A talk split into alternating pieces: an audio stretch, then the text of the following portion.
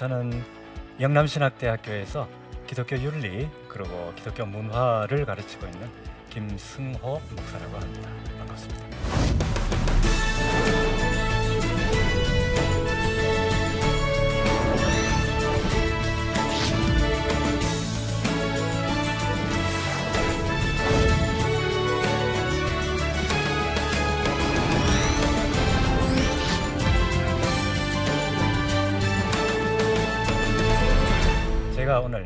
여러분들과 함께 에, 나눌 그 주제는 어, 예배인데요.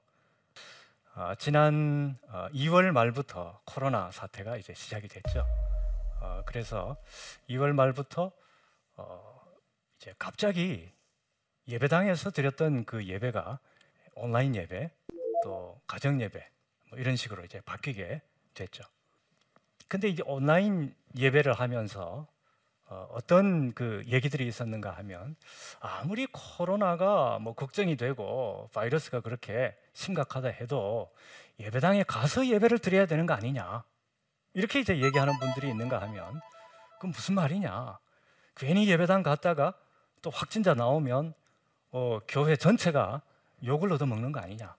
그렇죠 이제 이런 얘기가 충돌이 되는 어, 그런 그 얘기를 우리가 들을 수가 있었죠. 그 중 하나가 이제 한국 기독교 사회문제연구원이라는 데가 있는데요. 거기에서 미디어 종교 어, 전문가 연구 모임이 메디에이티드라는 모임에서 온라인 예배가 어, 우리 교회에 어떤 영향을 미쳤냐 이 부분에 대해서 온라인 상에서 전문가들이 이제 토론하는 그런 시간이 있었죠. 그래서 이제 그걸 쭉 보니까 결론적으로 어떤 얘기가 나왔는가 하면 뭐 예배에 대한 이 교회의 편협성 이게 드러났다 어, 이렇게 이제 얘기를 하고요. 그리고 이제 목회자 입장에서는 성도들을 또 이게 잘 어, 양육하고 또 뭐 그렇게 해야 되는데 이 부분을 제대로 못하게 되니까 그 부분에 대해서도 조금 문제가 있다. 뭐 그런 얘기. 예, 또 다양한 얘기들이 많이 있었습니다. 전반적으로 어, 전문가들이 이제 하는 얘기들은 예배당 예배를 고수하자라고 하는 목소리에 대해서 좀 비판적인 그런 얘기들이 주류를 이루었어요. 예, 그래서 이제 오늘 이런 배경에서 어, 예배당이라고 하는 이 공간이 우리 성도들에게 어떤 의미가 있냐 여기에 대해서 한번 살펴보려고 한다 이 얘기죠. 7, 80년대 당시에 예배당은 어, 어른아이 할 것 없이 주중에도 예배당은 그냥 많은 사람들이 이제 왔다 갔다 하는 그런 장소였죠. 아이들은 학교 마치면 다 예배당 가서 놀았고요.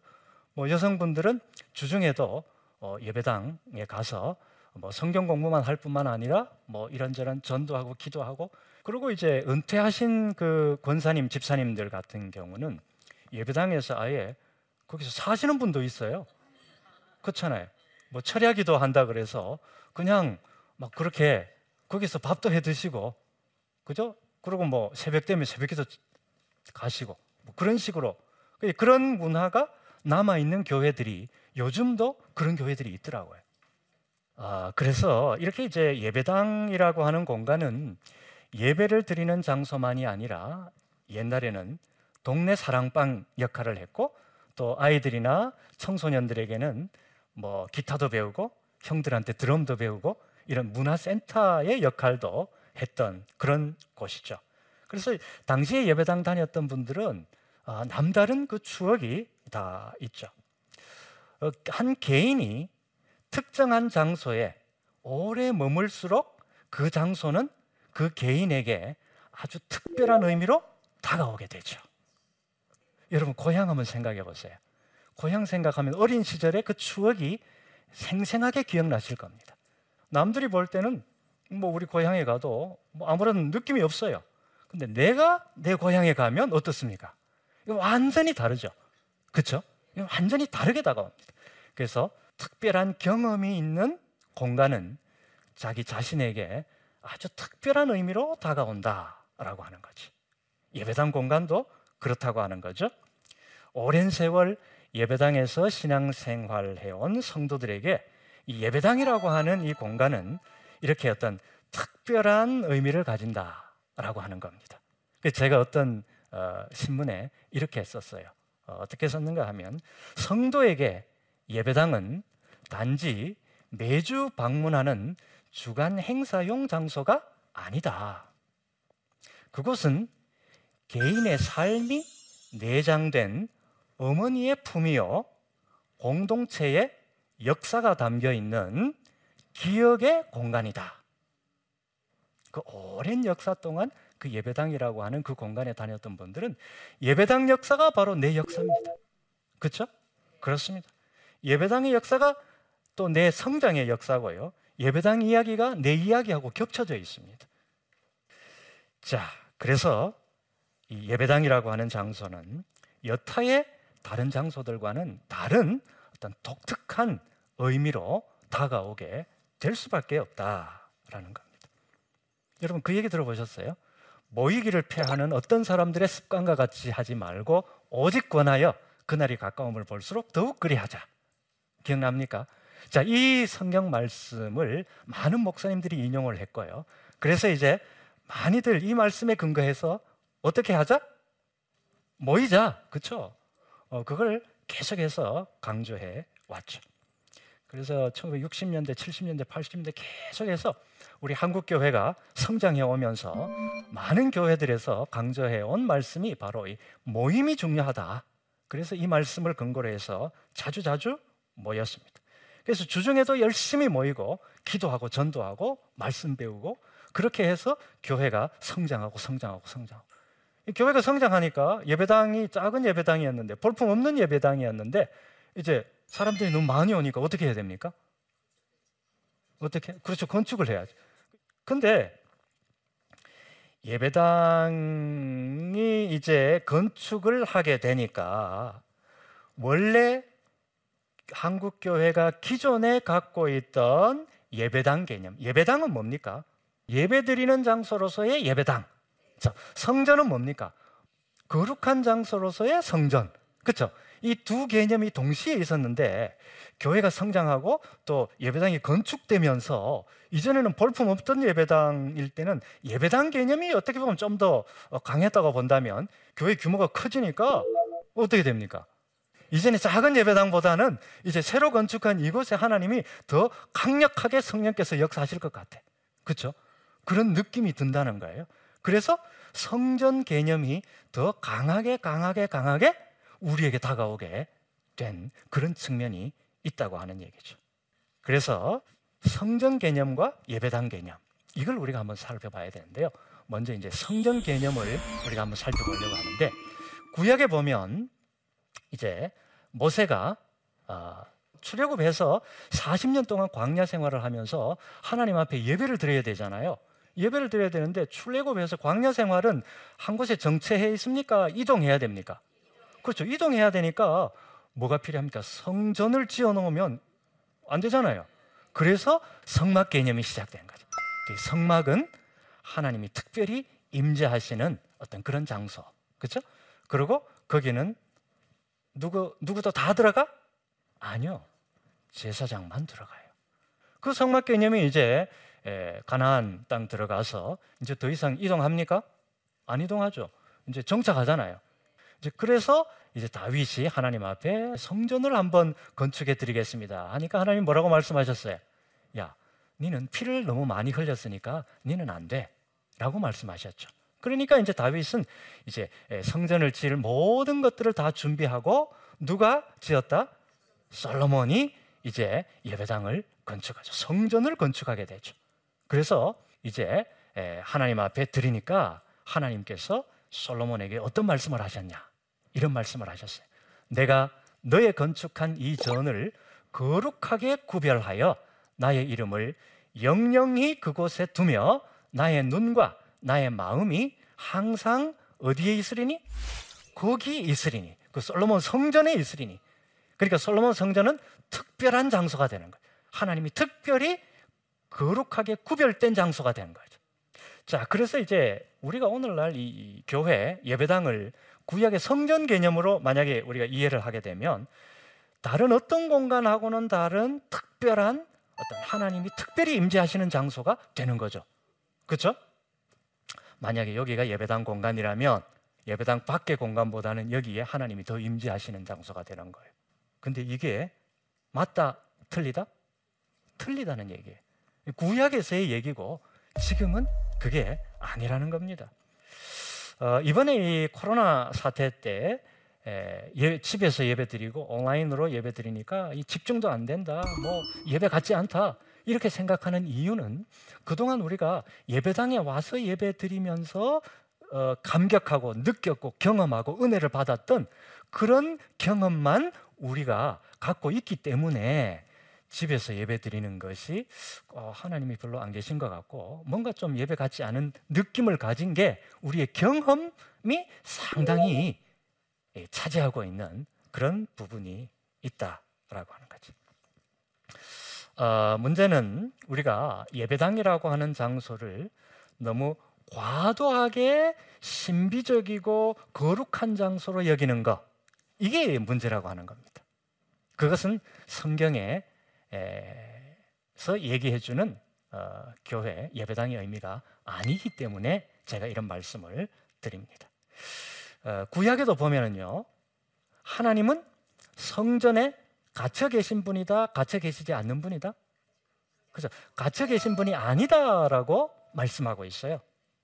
열왕기상 9장 6절로 8절까지 보시면 이런 말씀이 있는데 성전보다 더 중요한 것은 뭐냐? 하나님의 계명과 법도를 지키는 거다. 분명하게 말씀하고 있어요. 그러니까 성전에 가는 것보다 더 중요한 것은 하나님의 말씀을 지키는 게 더 중요하대요. 그렇잖아요. 자, 그래서 성전이라고 하는 건물도 구약 당시에는 중요했지만 그보다 더 중요한 것은 하나님 앞에 올바른 신앙. 그죠? 그삶 가운데서 어떻게 살아가냐, 올바른 신앙을 갖고 살아가냐, 못 살아가냐, 이게 더 중요한 거죠. 그런 의미에서 성전은 과도하게 신비하고 거룩한 장소로 여기지 말라. 바로 그 얘기죠. 이 개념은요, 신약에 와서 더 밝히 드러납니다. 요한복음 2장 19절 이하에 보면 이런 말씀이 있는데요. 예수님은 예수님 자신이 곧 성전이래요. 네가 이 성전을 헐라. 내가 사흘 동안에 다시 일으키리라. 이렇게 말씀을 하셨어요. 그렇죠? 그러니까 이, 이 바리새인들이 어떻게 말합니까? 아니, 이 성전은 46년 동안 노력 노력해서 지은 건데 이걸 갖다가 어떻게 무너뜨리면 3일 만에 다시 짓냐? 그렇게 다들 의아해 했죠. 그때 이제 성경은 뭐라고 기록되어 있는가 하면 이렇게 기록되어 있습니다. 예수는 성전된 자기 육체를 가리켜 말씀하신 것이라. 그렇게 말씀합니다. 3일 만에 예수님이 다시 부활하신 거 말입니다. 그렇죠? 그걸 얘기하시는 거죠. 자, 여기에는 아주 두 가지 중요한 의미가 있습니다. 하나는 예수님 스스로가 하나님이 임재하신 그 자체라는 거예요. 그리고 두 번째는 예수님이 십자가에서 운명하실 때 성전의 휘장이 둘로 어떻게 찢어졌죠. 그렇죠? 이제 그게 바로 예수님 스스로를 제물로 드려서 이제 죄 용서의 은총을 우리가 누리게 되었고 하나님과의 교제가 다시금 우리가 회복이 된다. 바로 그런 의미죠. 그래서 이제 구약의 성전 개념이 사라지게 되고 하나님 앞에 누구든지 나가게 된 거예요. 근데요, 이보다 더 중요한 게 있어요. 뭐 중요하냐?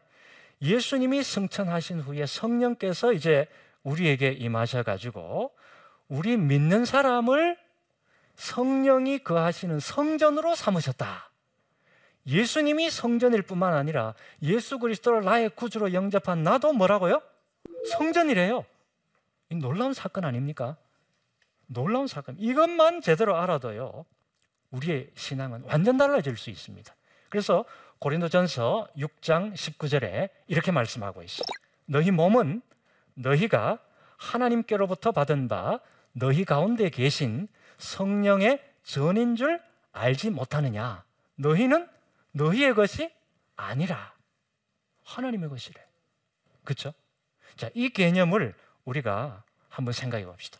하나님이 임재해 계신 그 하나님의 임재 자체가 예수님이고 그 예수님이 성전이래요. 근데 그 예수님을 나의 주님으로 모신 여러분과 제가 또 뭐라고요? 성전이래요. 자, 이게 왜 중요한가 하면 이 개념이 왜 중요한가 하면요. 이전에는 어떤 특정한 장소가 중요했어요. 그렇잖아요. 그 장소에 가야 하나님이 임재했어요. 근데 이제는 예수 믿는 내가 가는 장소가 성전이요. 세상에 많은 종교, 많은 사람들은 거룩한 장소에 찾아가요. 그죠?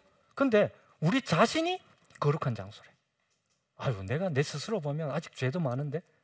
그렇지, 나는 죄가 많죠. 그러나 나를 생각하면 이 성전이라고 하는 내가 성전이라고 하는 이 개념을 내가 받아들일 수가 없어. 나는 죄가 많지만 누구 이름으로? 그렇죠. 예수 그리스도의 이름으로 나가면 되는 거예요. 그러면 내가 가는 그 장소가 성전인 거예요. 이 놀라운 놀라운 복음 중에 복음 아닙니까 이거? 우리 예수 믿는 사람들이 이제 성전이고 예배당은 우리 예배를 드리는 장소. 신약에 보면 교회라는 용어가 나오죠. 교회는 에클레시아 들어보셨죠? 이거는 이제 어떤 의미냐? 성도들의 모임이죠. 그리스도의 다스림을 받는 각 신자 지체들의 모임. 이걸 갖다가 교회다. 이렇게 말할 수가 있죠. 자, 이제 이렇게 말씀드리면 이제 예배당은 더 중요한 데가 아니구나. 이렇게 생각할 수가 있어요. 근데 그거는 아닙니다. 왜냐? 여러분 사도행전 2장에 보시면 이제 에, 그 성령의 충만함을 받은 사람들이 이제 가정에 모여서 어떻게 합니까?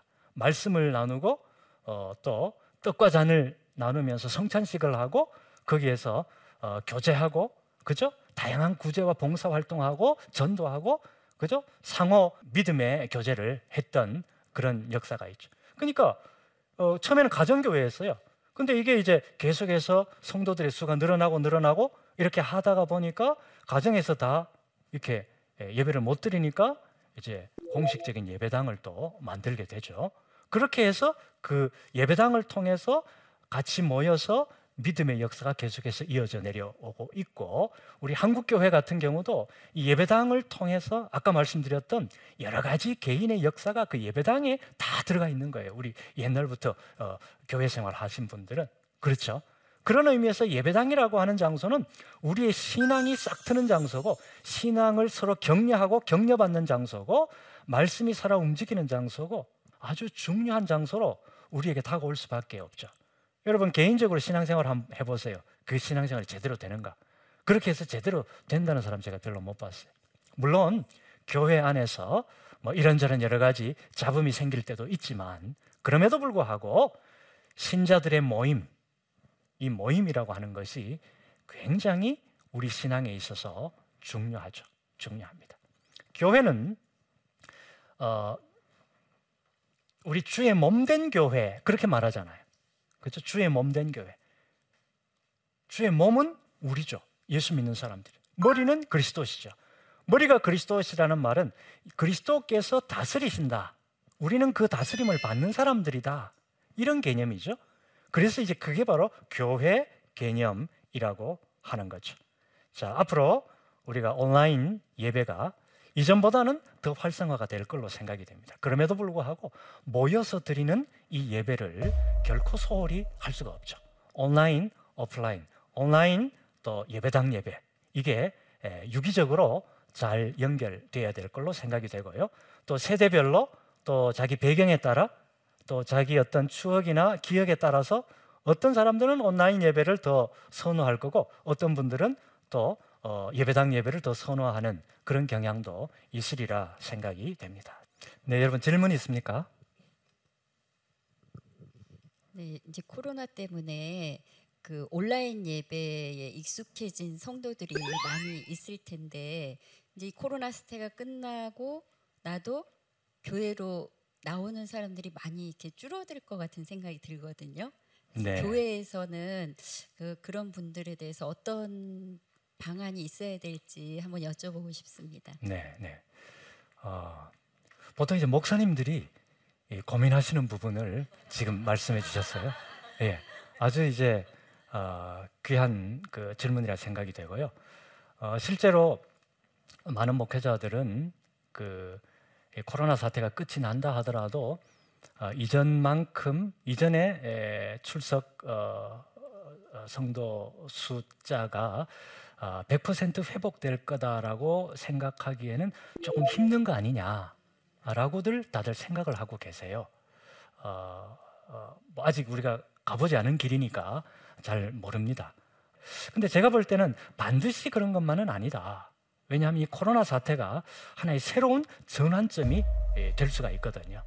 이 뭐냐 하면 젊은 세대로 올수록 전통적인 예배나 전통적인 어떤 교회 방식에 대해서 좀 불만을 갖고 있었던 어, 그런 그 경향이 있잖아요. 그래서 이제 온라인이 교회마다 좀 더 활성화가 되고 이렇게 하면 어, 젊은 층이 더 어, 솔직하고 더 직접적이고 더 조금 음, 솔직 담백하게 그렇게 이제 어, 신앙에 대한 음, 문제를 어, 직면할 수 있는 그런 기회가 된다라고 생각하면 이게 하나의 새로운 기회가 될 수 있을 거다 그렇게 생각이 됩니다. 네. 자 오늘 여기까지 하겠습니다. 감사합니다.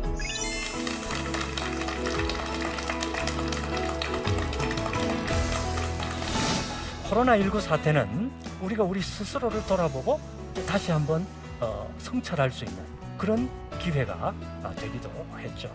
예수님이 성전이고 예수님을 나의 주님으로 영접한 내가 성전이다. 우리의 신앙을 어, 성숙시키고 우리의 신앙을 발전시키고 또 교회 의 공동체를 어, 유지해 나가는 데 있어서 아주 중요한 것이 바로 이 예배당이라고 하는 이 장소다. 그래서 모임에도 계속해서 힘써야 된다. 그리스도인 우리 자신이 성전이라면 예배당에 나와서 우리가 열심히 봉사하는 것처럼 그처럼 예배당 밖에서도 그리스도인으로서의 어떤 빛과 소금의 삶을 제대로 살아가는 것 이게 오늘 우리에게 주어진 과제다 이렇게 말씀드릴 수가 있겠습니다.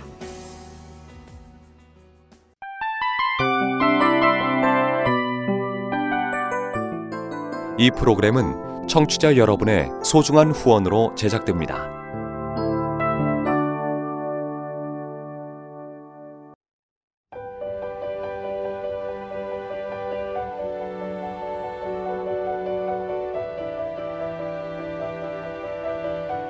세상에는 수많은 교회들이 있지만 더 깊이 있는 말씀 강해를 찾기 위해 크기로만 교회를 선정하지 않습니다. 보다 좋은 영적 콘텐츠를 더 많이 나누기 위해 방송비를 받지 않습니다. 1년 365일 복음만 전하고 싶어서 우리는 광고를 하지 않습니다. 온누리의 복음을 땅끝까지 CGN TV와 함께 땅끝 선교사가 되주세요.